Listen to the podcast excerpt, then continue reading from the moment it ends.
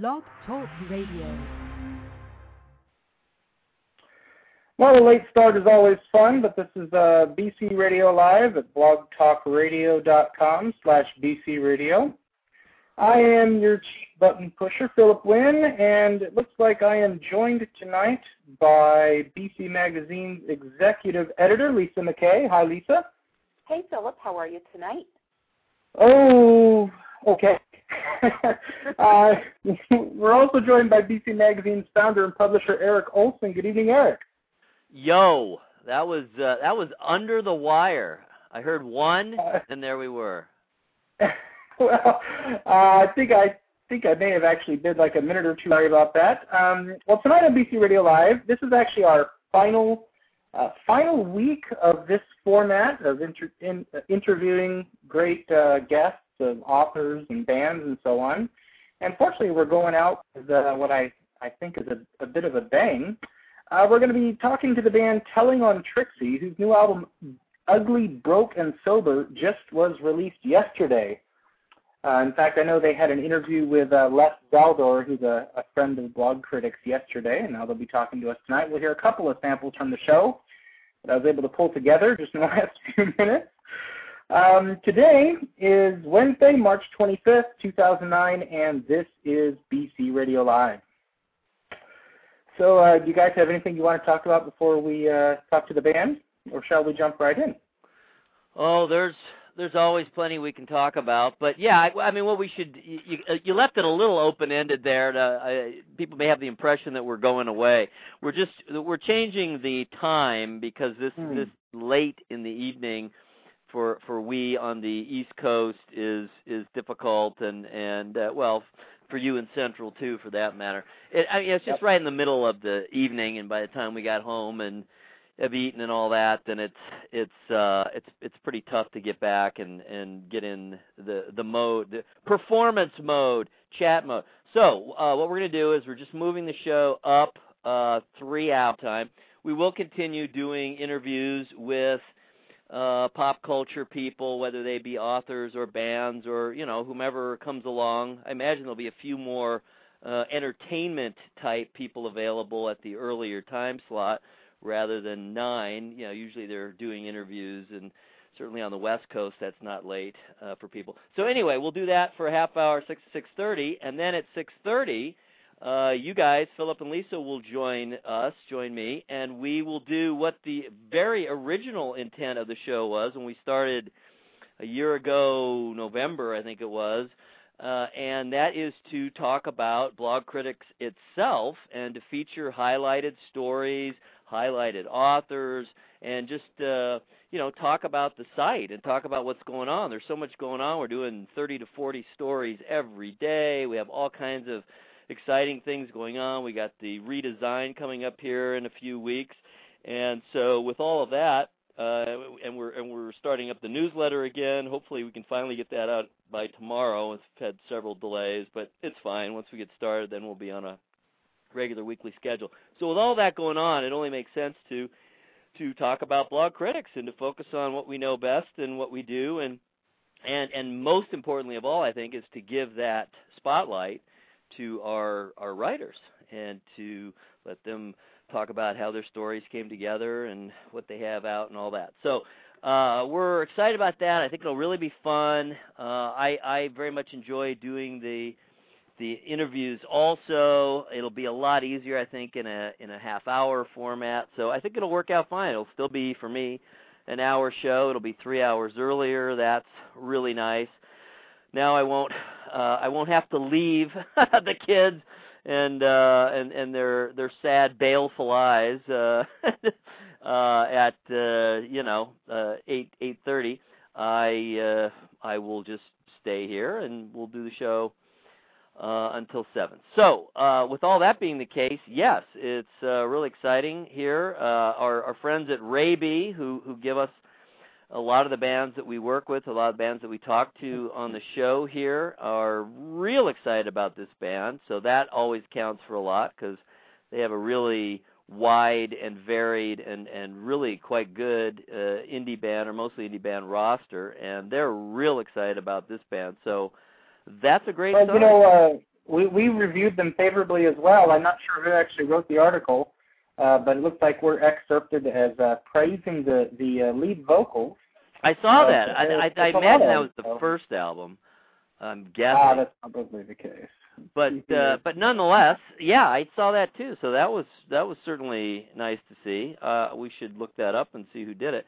But yeah, they're uh, they seem to have it all together, all the all the necessities. They got the MySpace site, they got their own site, and what an interesting story it is in that. And we don't want to give away too much before the the band is actually on, but um, this was taking it farther than I have seen anyway. Uh, I Mhm. imagine it's happened, but taking the indie ethos farther, or I should say, and, and the interactive aspect even farther than ever before as far as involving their fans. So we should probably leave it at that before we actually talk to them. Let's do that. I've got a couple of uh, couple of numbers calling in from New York, but first let's listen to about a one minute clip or so from a song called "Crash Me Up." This very much exemplifies that indie ethos you were talking about, Eric. So it'll be a great song to ask them about. And that was my Uh, favorite one too. Here's a sample of "Crash Me Up."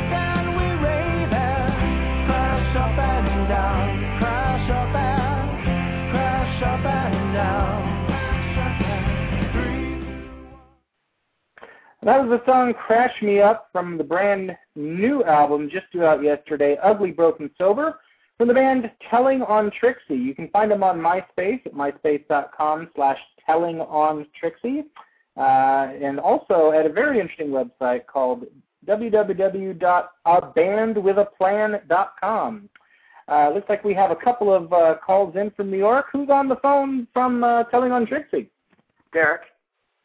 And Brad. Derek. Singer. Derek and Brad. Derek and Brad, good to hear from both of you. Welcome to BC Radio Live. Thank you. So that song is probably the ultimate, uh, you know, reaching out to the internet indie ethos song, possibly possible. Uh, sort of a sort of an experiment from a band with a plan.com. Can you tell us a little bit about how that came together? Yeah.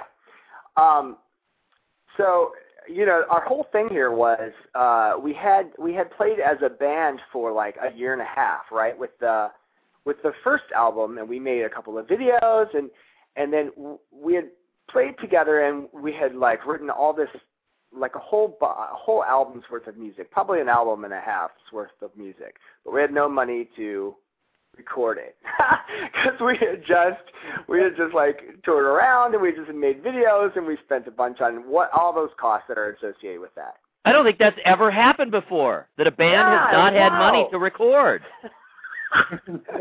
so so all right so so you know how there there's these uh there's these models uh not uh there was these models that uh, some artists had started to use where it was like tiered donation sort of thing right Oh, I thought Uh, you meant mo- like runway models. you know what the minute i said that i knew you were going to think that 'cause I, st- I stopped at Sorry, I, models. I am an incorrigible smartass. Go ahead. Yeah, yeah, yeah, yeah. So, um, so uh, I, I- Jill Sobule had just done it, right, with her whole tiered thing, and it got written up in the New York Times and blah blah blah. Um, so I got in touch with her, and I was like, how, you know, can I can I rip this this idea off? And she goes, you, you should totally rip it off. It was very empowering, but you should make it your own. So I started trying to think about how we could make it our own. And the thing that she didn't do, I think, was that was make it really, uh, the, like you said, interactive. And and our fans tend to be very opinionated. Um, every time we do a show or we do um, or put something out or do an interview, we get uh, I get comments about what I everything from what I wore to what we left out of the set and all this kind of stuff. So I think I, I'm going to put that to work and um and so what we did was we kind of took them, developed this thing where like if they donated a certain amount of money, they could participate at a different level. You know, so if you if you if you gave twenty five dollars, you got a password. You got a password to the site, and then you could like vote on issues. You know, like one issue was, are we going to have graphic design or are we going to have a photograph? And overwhelmingly, it was a photograph. And then, like you just heard, that was Crash Me Up. And one of the questions that we always, always get in interviews or from just fans or friends or whatever is how our songwriting process works. And basically, it starts with me and Brad, who you have here on the phone. Um, Brad usually has a musical idea, and he'll like record it at three o'clock in the morning. And uh, then I wake up in the morning and I've got like an MP3 waiting for me in my mailbox. And he's like, "See if you can do something with this." Sometimes I do, and sometimes I don't. It's like Jagger and Richards. yeah. um, Brad's a little bit more coherent than Richards is usually. I just saw them. Boy, that was a train wreck. Um, and uh, and so I po- what I did with Crash Me Up was I posted what I usually get from Brad up on the website and say and I said, listen, this is what I usually get, and it either reminds me of something or it doesn't. So why don't we why don't I show you how like my lyric writing process goes together and why don't you guys like if it doesn't if it doesn't uh, strike an immediate chord with me then I usually make up a story like if it doesn't remind me of some something I've journaled about or something I uh, immediately am feeling so usually I make up some fiction I go so why don't you guys throw out words at me and I'll take like five or six at a time and I'll show you how I structure lyrics or at least how I was taught to and how I try to do it so in that first verse, you hear um, popsicles, barley, juju, magic, firefly, um, and then some. And then uh, Zach Daggy wrote. He wrote getting high and he wrote some big long sentence, So I used the word getting. You were supposed to just give me a word. Anyway, so uh, I took and I said, okay, stop. And so then we wrote the first stanza together, and then I and I explained, you know, we're establishing our characters. Here, the main character is longing for the other person who is kind of a rebel, getting high on popsicles and barley and hops. Hooligan, oh, hooligan was one too. Good citizen, come back to earth. Uh, swoop down and oh, somebody said snatch, right? So I had to be like, all right, now how am I going to use that? Swoop down and Yeah, snatch that's me- potentially. Right? Right. Well, I turned it on its head. I, I said, swoop down and snatch me tonight. Um, magic, juju, firefly, good citizen, save me from earth. So, bomb. then, so, you know, and I was like, and now what we have to do with the chorus is we need action verbs, right? So because it has to take off.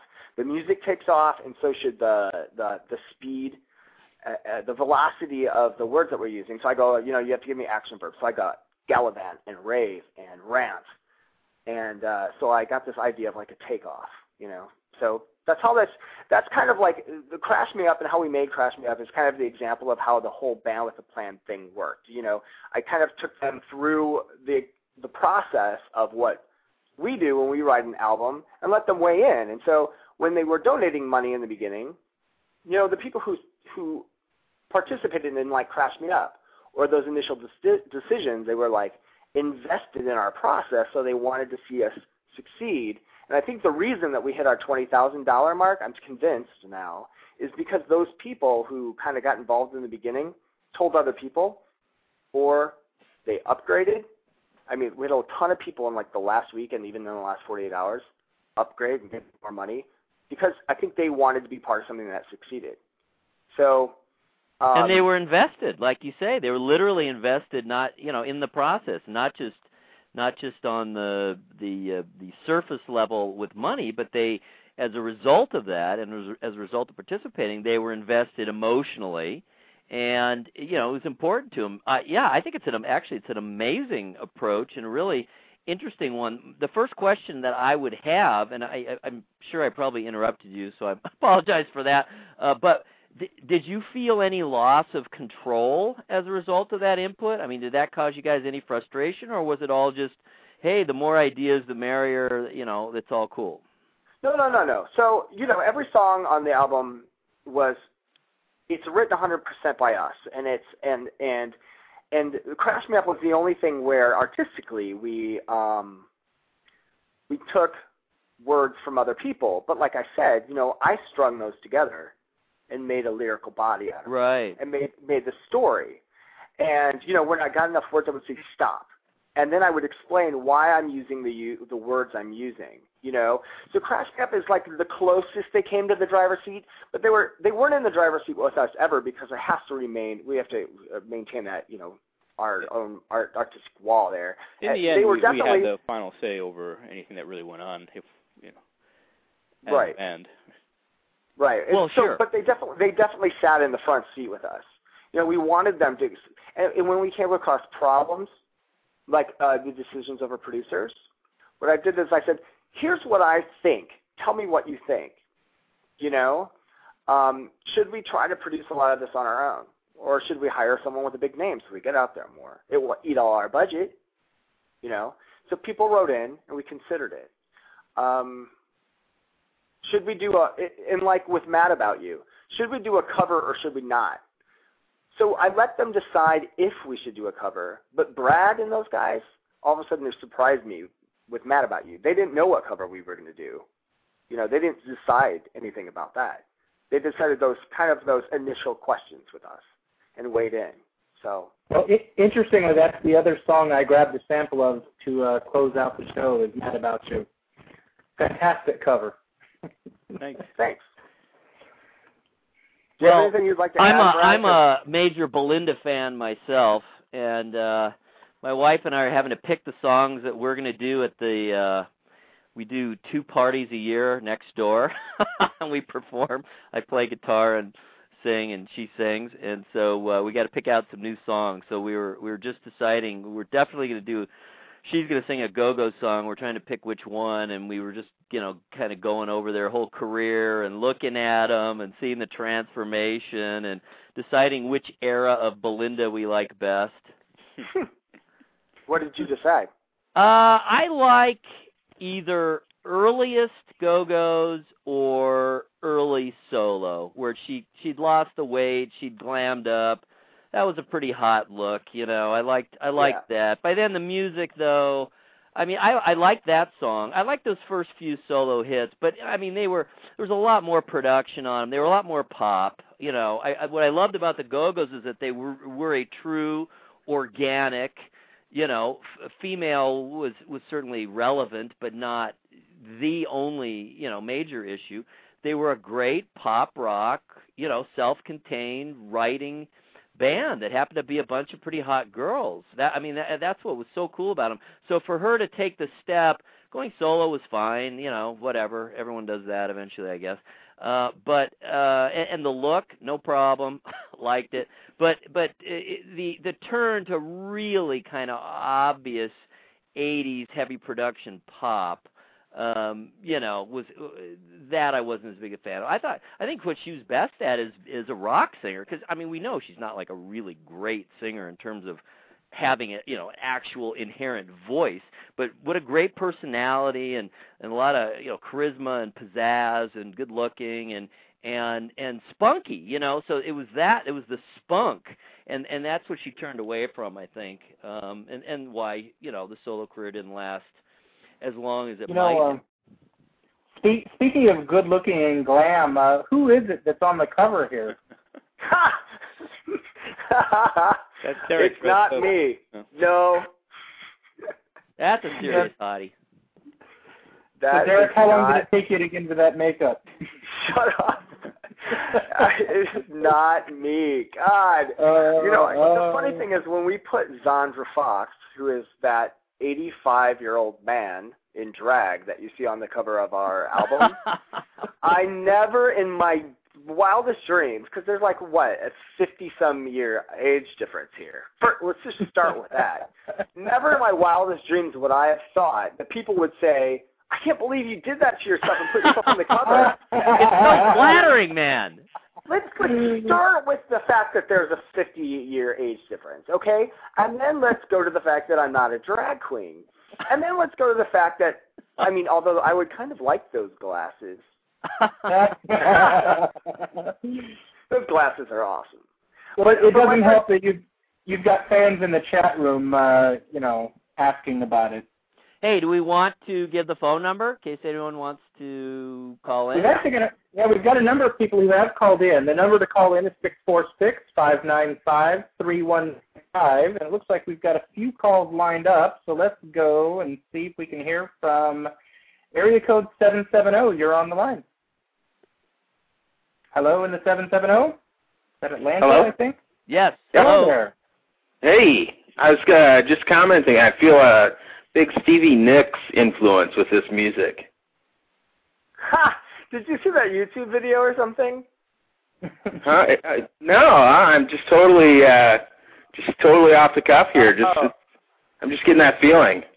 Okay, yeah. Um, there, there's two funny things about that. The first is um, uh, when when we gave Tommy, uh, when Brad and I gave Tommy the the music for shooting in 60. I don't know, Brad. Did you think he was going to put that guitar on there that sounded so much like Edge of 17? No, actually, I did that. That's uh, I don't know where he came up with that from. I mean, I don't. Yeah, maybe it was from. Maybe it was a It was- Stevie influence actually. Yeah, We actually it totally do- was. We sort of do sometimes go into that Stevie Nicks tune and during one of our other tunes uh, in a, in a live when we play it live. So maybe that's what he was thinking.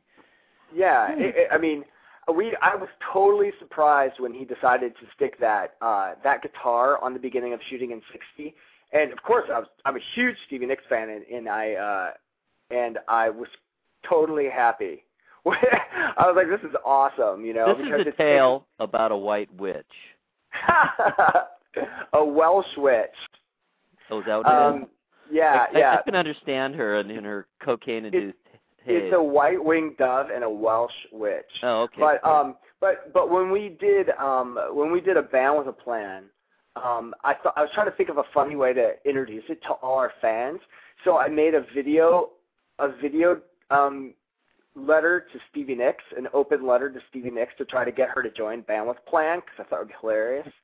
Um, and it's on YouTube somewhere. So that's that's uh, that's the first reason that your question is funny.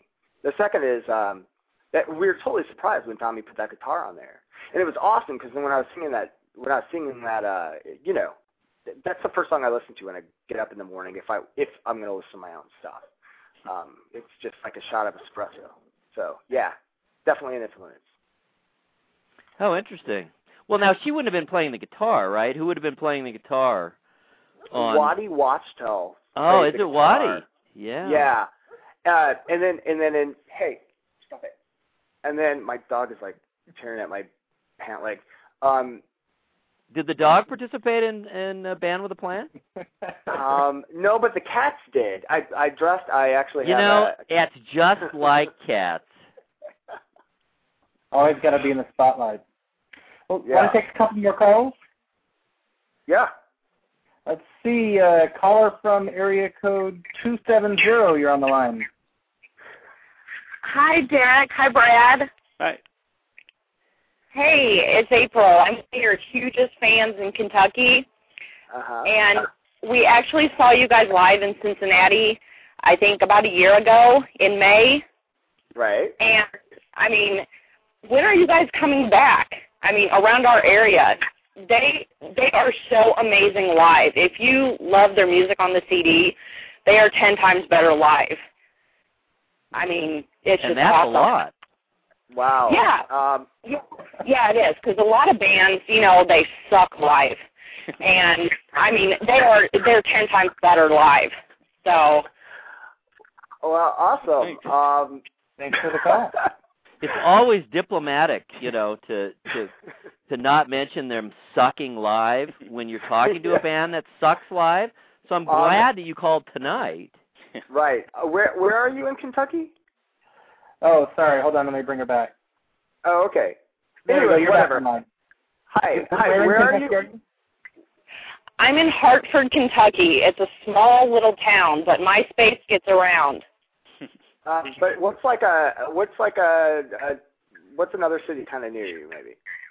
Um, Bowling Green or Nashville is kind of close. Okay. Well, all right, all right. There we go. All right. So if we book a Nashville show, get in touch and I'll make sure that you, uh because we got booked there and, and we're gonna we rerouted ourselves, and so we're gonna do it in the fall. So I think she deserves to be backstage. uh, she totally does. it kind of uh, that was that was a lot of affirmation. Thank you very much. You're welcome. Very nice. You're very welcome. Let's, From uh, the heartland, no less. You know, Yeah. Yeah. Well, let's you guys are an East Coast band, right? Yeah, Right. we actually find we get a lot of support out there, which is really great. That I, honestly, you know, not not on the joking around side of things. I, I think that really is pretty interesting and, and emblematic and very encouraging because, you know, if if you're big on, on the East Coast and you're big in Kentucky, I mean, wow, you know, that's that's covering a lot of of cultural and musical territory. Yeah, we love to play out there because I mean, you That's a really great feel sign. you feel the appreciation when you're out there playing. Well, and Right. our earlier call was 770, which is the Atlanta area. That's always nice. And actually, here's another call from uh, New York City somewhere. Another uh, call from 917. You're on the air. I think you're in a bar. Yeah, a little bit noisy. Hello. Hello there. You're on the air with Derek and Brad. Hello? You have a question Hello? for the band? Yes, speak, please. People on the line in New York? Yeah, we'll uh, we'll give up on that. That's that's I don't know if that's pocket dialing or what. That's that's an odd uh, odd one. Um, Hey, that was interesting that about the Atlanta call too, because uh, I was thinking that that was where I, I don't, they weren't from there, but for some reason that's where they hit. Uh, Buckingham Nicks were huge in Atlanta. They were unknown, like in the whole rest of the country, prior to being in Fleetwood Mac. Huh. I mean, we're going back to the Yeah, early were they, '70s. Were they Southern originally though? I think. no, I no. She's from Arizona, and then I thought they were. I, I'm told maybe I'm completely. I I thought something completely different. I thought they. She's from Arizona, and then I think, and then I thought that they were like a San Francisco band, or am I just? I think he's from that? L.A. Pro- I think Okay. he's from L.A. But I think you're right about Arizona.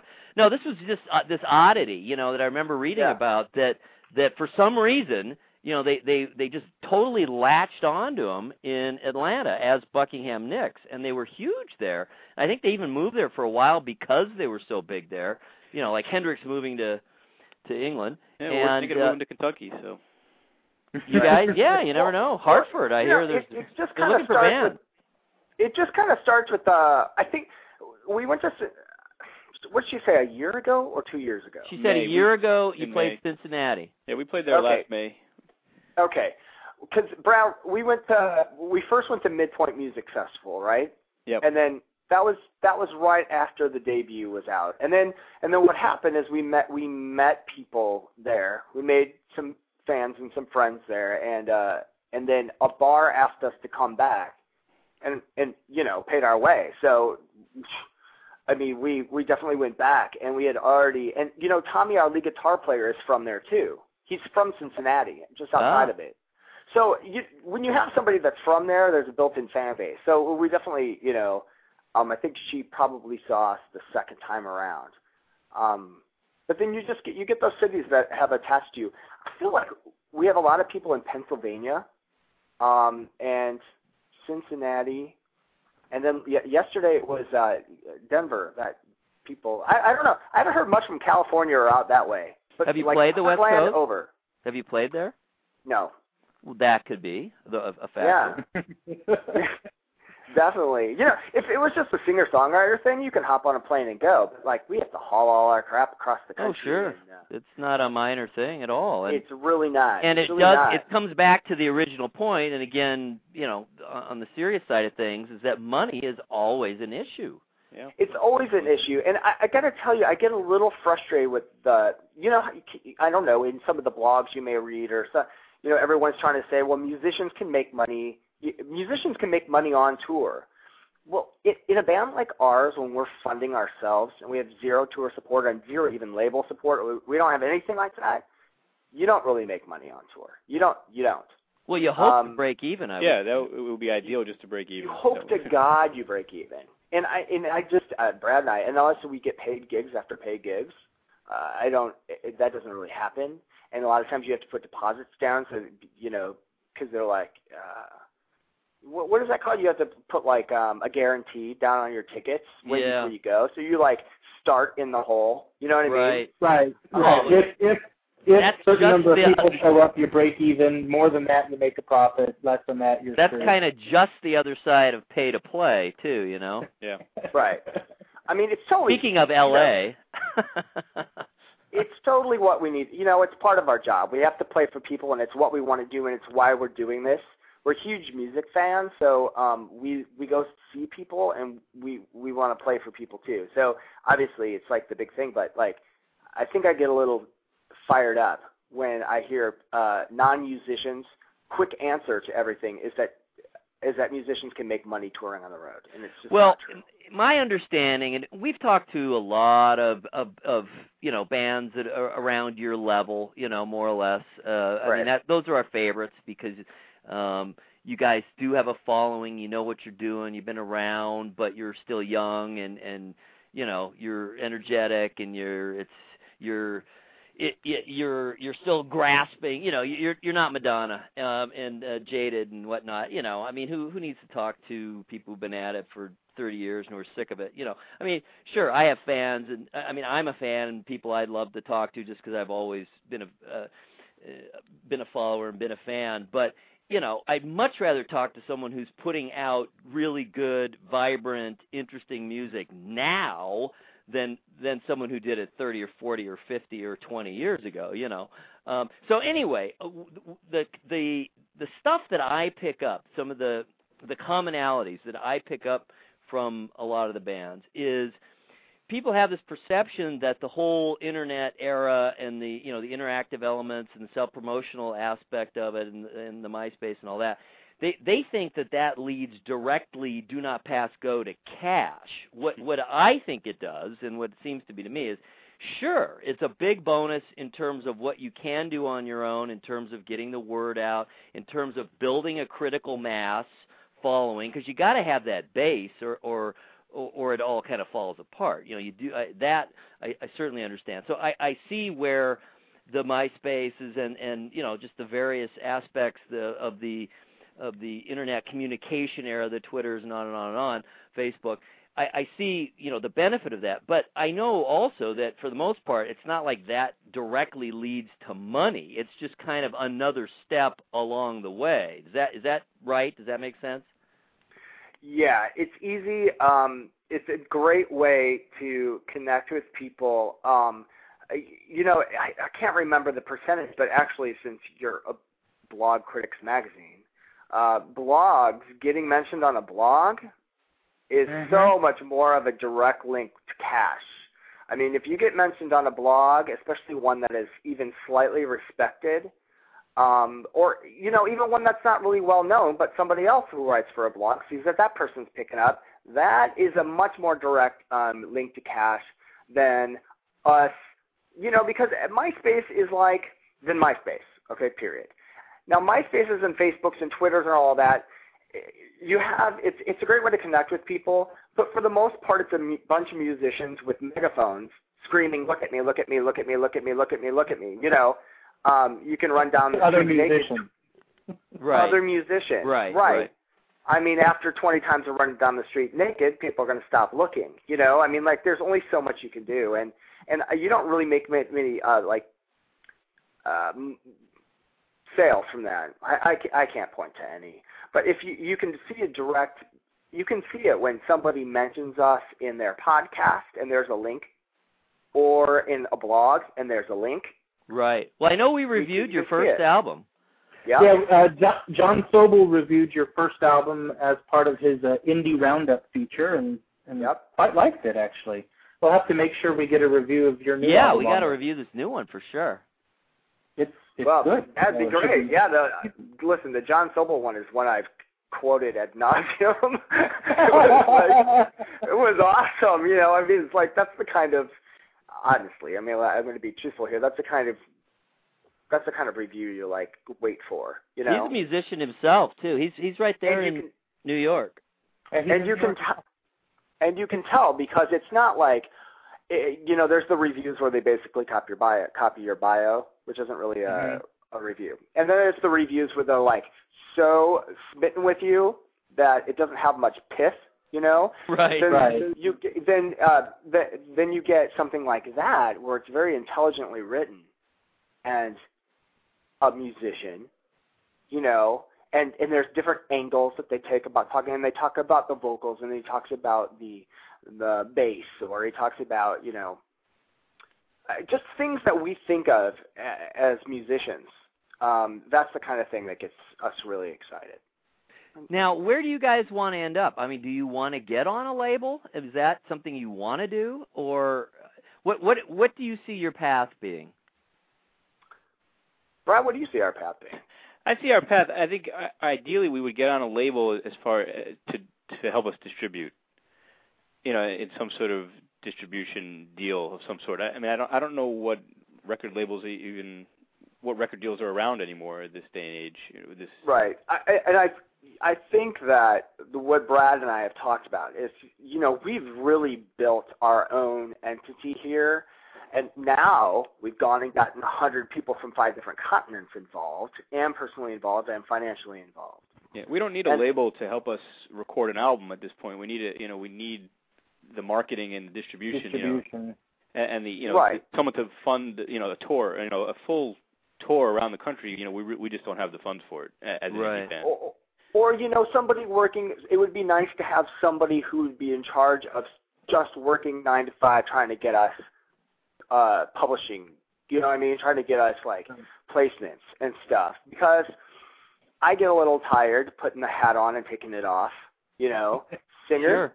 Sure. singer, business guy, singer, business guy, singer, Right. business It's guy. hard. I You mean, know? there's there are no there's no question about it. I mean, that's we're in this period of of transition. It's very fluid right now, and uh, the the things that the labels, that the industry, the structure that was there before, the things that they did well, the things that they did for the services they genuinely provided to bands, are going away.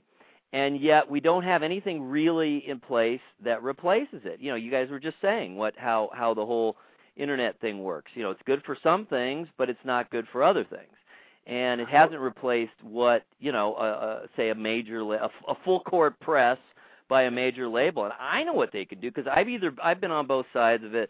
You know, I've been a writer. I've been covering music for for years and years and years and years. I don't even want to say how long. Thirty years, Decade. And- Decade. decades. Yeah, I mean, I I wrote my I started writing reviews when I was 15, and that was in that was 35 years ago. So, uh, you know, I've I've seen the structure and and how it's changed, and right now, you know, uh, uh, when I, I was talking about interviewing some of the older bands that people have been around, I'll tell you, a lot of those guys uh, who aren't major major superstars, you know, still they're not Paul McCartney uh, or Madonna they are terrified. They have no idea what to do now. You know they just they they think that the whole thing has collapsed and nothing is in place nothing to replace it and they they blame fans you know for for thinking that music should be free is is the way it was put to me by uh Mick Hucknall of Simply Red who you know they were never that big here in the US but huge huge huge in in UK and Europe and uh he said, you know, I mean, he was really bitter uh, and went on and on about it. It was kind of the most I'd heard, but I've heard others say kind of similar things. And uh, you know, so anyway, the, it's it, we're in this period of really, you know, fluid transition, and it, it is. It's a difficult time. It's a time when you I, think it probably has has uh, you know kind of sorted out, weeded out the people who aren't absolutely fundamentally committed to it. The, the way I've heard it is, is man, you do not want to be a musician for a living unless you can't imagine doing anything else.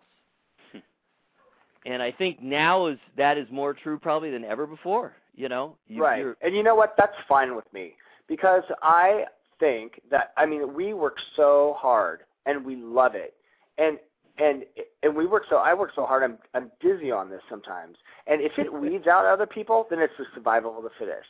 You know what I'm saying? Yeah. And, and the thing is that with my generation of the, growing up uh, as a band in this environment, we're not used to people carrying our bags for us. So that's that's if if we're used to that, if we're not if we're if the simply reds of the world are used to being people carrying their bags first and that whole old mentality of uh, you know the label comes down and swoops you and saves you um Already they're going to be lost because they've never they they haven't had to do this like this maybe. I i don't know. I i can't speak for them. But i i think that my ideal would be um we could use some support.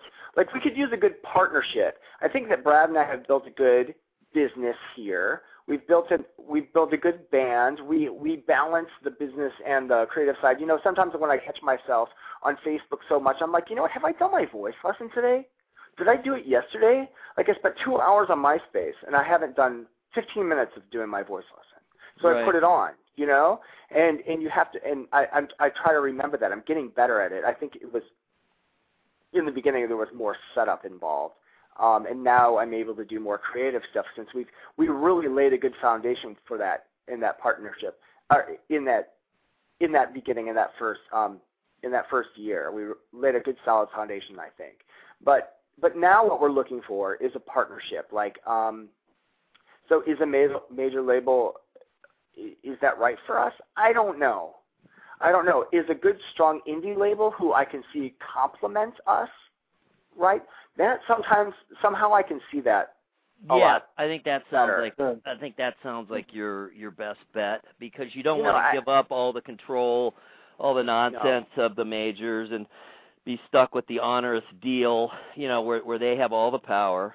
And the way things are going now is, of course, the major label deals are going to be the, the, all the all the new deals. They control everything. You know, your merchandising, your everything, because that's they're not making any money either. You know, obviously. If, if there ever if there ever was a chance of making any money on tour, it's gone now with with new label new uh, contracts. You know, one of the things you said we've actually heard a lot from from bands, both uh, you know completely unsigned on their self-labeled or even on some of the smaller indie labels, and that is just that you know our generation of bands we're used to doing it for ourselves, and uh, we we've heard that a lot, and um, it it seems to be working quite well. you guys have a much more holistic approach. You know what all the variables are. And, you know, if you can keep plugging away and keep building your base, then you will. You certainly will be in a much better position than you would have been in the old days where really all you knew how to do was was sing and play. But like you're saying too, it takes a lot of time and effort and, and emotion and energy to run the business side of it too. You know, I mean it's like two completely separate jobs. So uh, it's it's a tough time, and I I really have a lot. I have nothing but respect for for people like you guys who who do a great job on the creative side and who are you know putting out tunes and doing a great job and producing it well and putting it all together and getting it out there you know doing the packaging and just getting it all done on your own plus then uh in, in essence also running your own small business i mean it's it's tough it really is so i mean uh, my hat's off to you guys Thank you. So we've had a we've had a couple of more calls coming in from New York, and uh, I ignored them so long that one of them has hung up. But let's see if we can uh, we can we can at least talk to someone. Uh, another caller from nine one seven. You are well. There we go. You are on the air with Derek and Brad. Hello? they're Hello shaving there. What's that? you have a you have a question for Derek or Brad? I do. I've been listening to the new album and I absolutely love it. Oh, Um, I do. Thank I- you. I, I love that song Deepest Dive. Oh, Where'd thank the you. lyrics come from for that? It's like really, I don't know, it's like mysterious or something, but I love it. Oh, thanks. Um, i think he asked where did the where did it come from where where did the idea come from Oh yeah. Okay. Well, you know, it it starts uh it starts with Brad, and um, Brad sent me that beautiful beautiful song, and um, I it it was one of those things that reminded me of something very personal in my life. So uh, I didn't have to make up that story like I talked about with Crash Me Up. I don't know. If, I don't know if you were listening at the beginning. you didn't have to do Um, the william s burroughs cut up technique No, wait. What is that? he literally would take in in his one of his you know experimental phases. He's a guy who wrote Naked Lunch, you know, and Mhm. liked guns a lot and was a very strange fellow. But anyway, uh, he he took uh, writing, you know, text, uh, and he literally cut it up with scissors, and then he would piece it together. Automatic writing. Yeah, that's nice. Well, it's you know it's kind of a It- Dada it approach. Seems arbitrary, but um, it's very arbitrary. That's exactly Yeah. the point. Right, right. Yeah. I heard somebody else say, yeah, I heard actually, I actually did not hear, I read on another blog um, about um, somebody praising, I don't, I don't know, it was something, somebody ridiculous. Um, somebody who's not a lyricist, I think it was like a guitar player, no offense, Brad, but, um, but like, uh, uh, talking No about how offense, to but write. what do you know about music? Right, no offense. I He actually, I don't know. Brad, Brad has written some lyrics before, and I've had to like swoop in and um, brighten them up a little bit. Um, they get a little dreary. Freshen um, 'em. Little sheen. Yeah. I don't know how to write a Um, happy they're very. No, he he's very not happy. Um. Uh. Um. But it was like you take you write. Who was this? They, they said you write. Um. He writes a sentence and then he writes a paragraph and then he takes out every other sentence. Um, oh yeah, yeah, yeah. Right, I've heard of that too. Right, and I was like, so what story are you telling? You know, what I mean, like, how do you deliver that? I mean, the the thing about being the singer, and and I mean, most of the singers or lyricists, and and I think that I, I don't know if I could, um, well, maybe I could, but like, it, would- I have to be able to deliver it and tell the story. You know, Right. and um, if I knew it was arbitrary, I feel like that could read if I when I performed it. You know, You're, Right. You would have an arbitrary performance. right.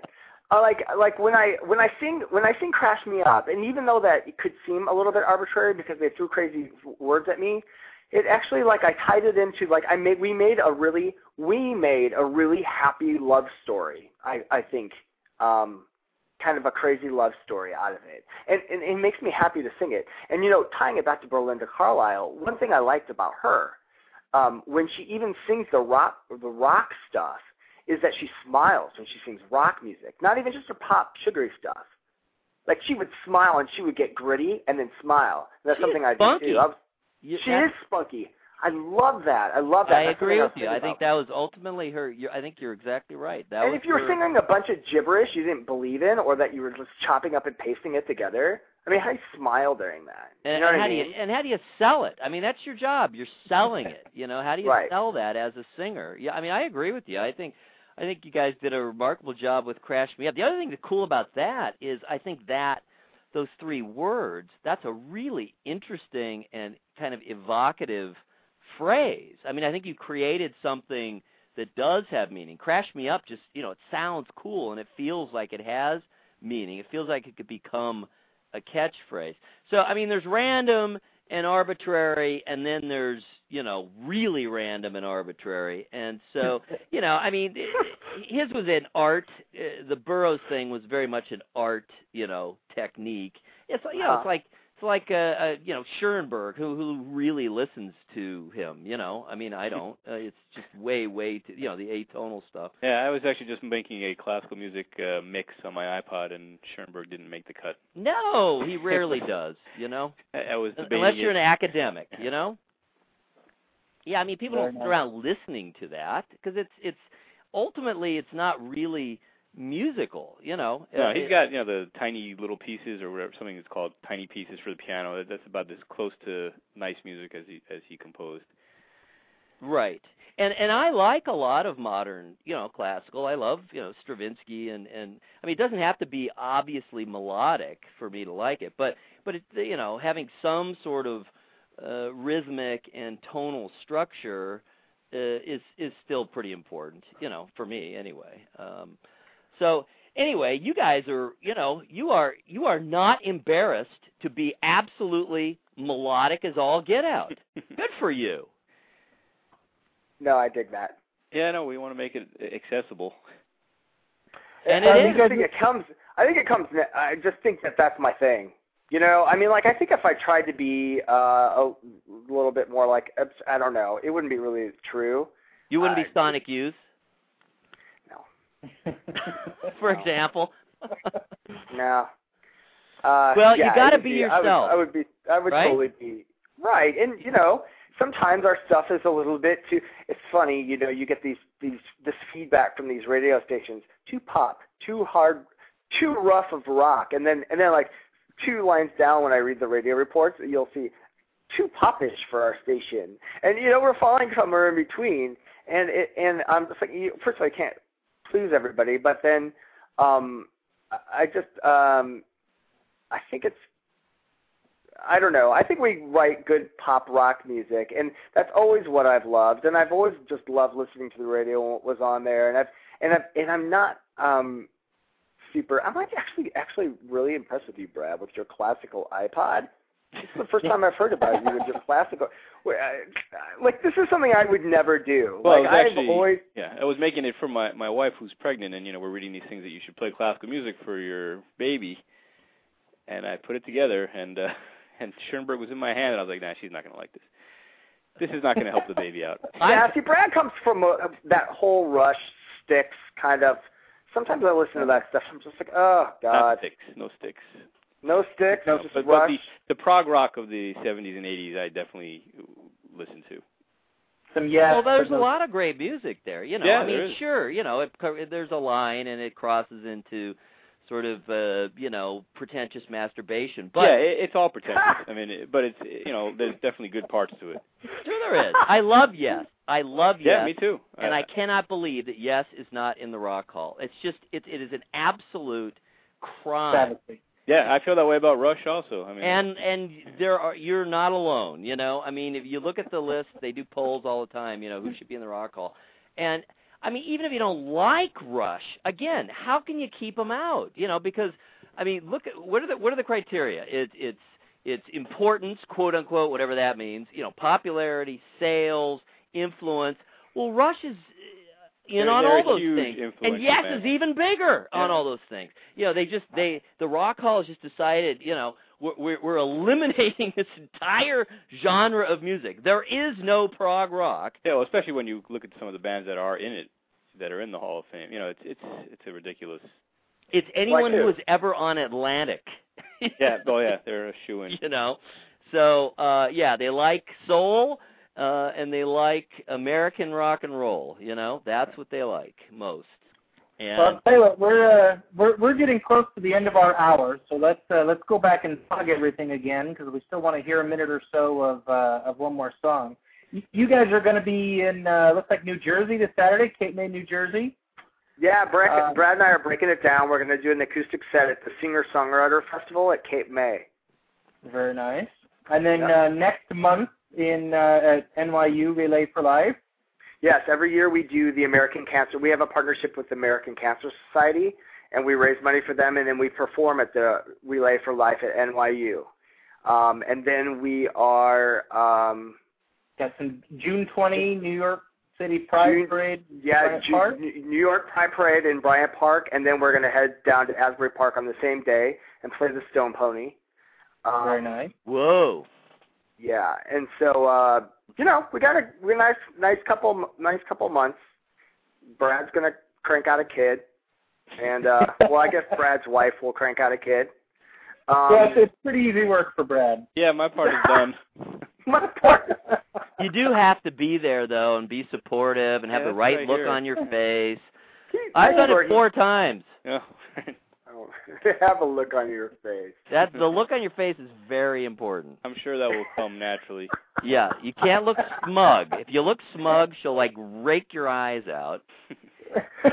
Got to look concerned the whole time, you know, but you can't look panicked. No, no, none of that. Yeah, you, They They're all you all just be passed out on the floor. there's so. this sweet spot, you know, you got to be in there, right, with the look on your face and all that. Yeah, it's it's important. It's an important role. Yeah, you you you know you need to prepare. You, you don't bring your guitar. no.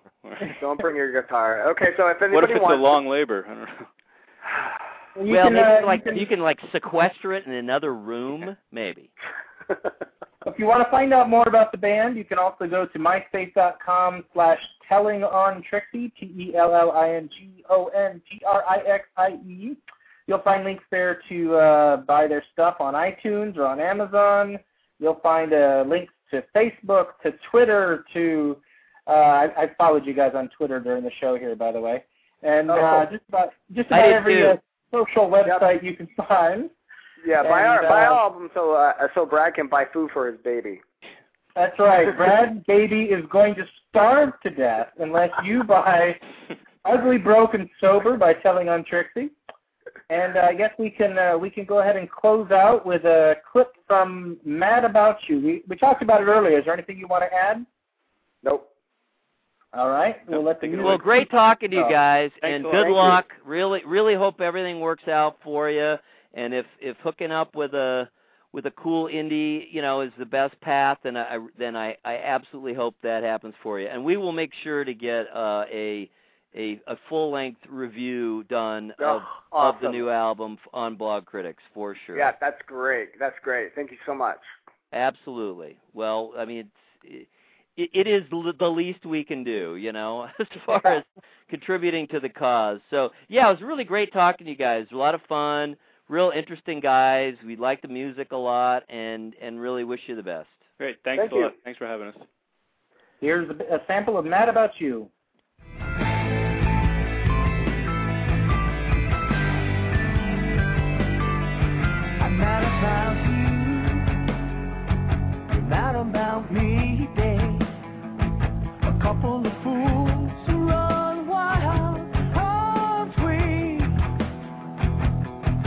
Day